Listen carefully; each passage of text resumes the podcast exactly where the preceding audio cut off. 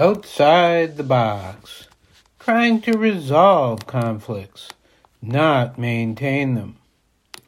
Today's topic is Palestine, Israel. Here's what I wrote to my local newspaper right after the attacks of October 7th, 2023 by Hamas against Israelis and the immediate response by the Israeli government. Quote, as a Jew with family living in Israel, I am disgusted and saddened by the current violence of Hamas against the people of Israel, but even more horrified by the Israeli government's constant oppression of Palestinians on both Gaza and the West Bank for 75 plus years. The only way for Israelis and Palestinians to have peace and security in the Middle East is for both to acknowledge the need for mutual recognition and respect. The U.S. Congress and President have only condemned the Palestinians, and our government continues to send massive amounts of military aid to the Israeli government.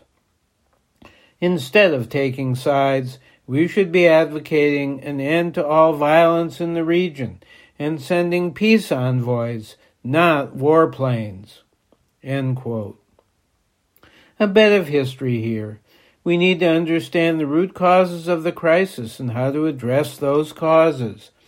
Those historical conflicts include a many centuries long discrimination against Jews. They include conflicts between Muslims and Christians and oppression by Christians against Jews, culminating in the Holocaust during World War II.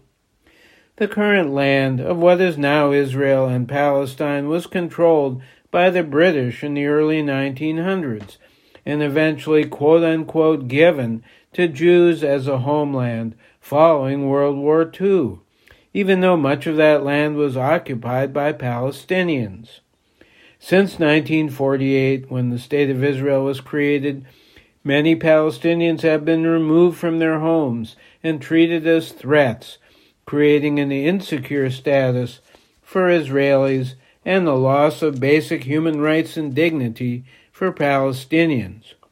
It's been described as similar to apartheid that existed in South Africa, or the treatment of whites towards blacks in the U.S. South after the end of slavery.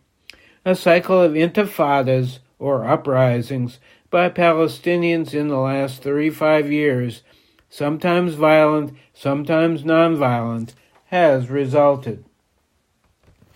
The situation in Gaza is horrible. Some call it a potential genocide, with a well equipped Israeli military killing Palestinians and withholding or limiting humanitarian aid in retaliation for the killing of Israelis by Hamas.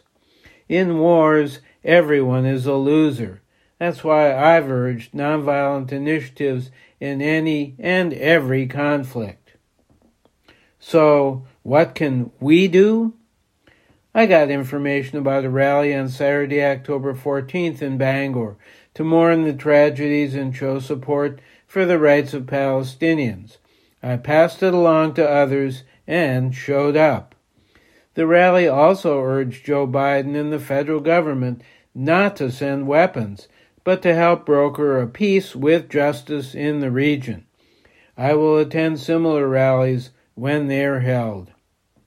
The Peace and Justice Center in Bangor holds a peace vigil every Wednesday at noon in downtown Bangor outside City Hall. I will be there. I hope others will join that vigil, attend another one, or start their own. I will also protest two elected federal government officials, though I expect little support from them. Other actions there are letters to the editor, talking to friends and neighbors, commenting on social media, other forms of speaking out, and organizing a broad based area wide peace movement to end the violence in the region and build mutual respect and recognition. Have you taken any action regarding the current crisis in Gaza? What are you willing to do to help end this tragedy?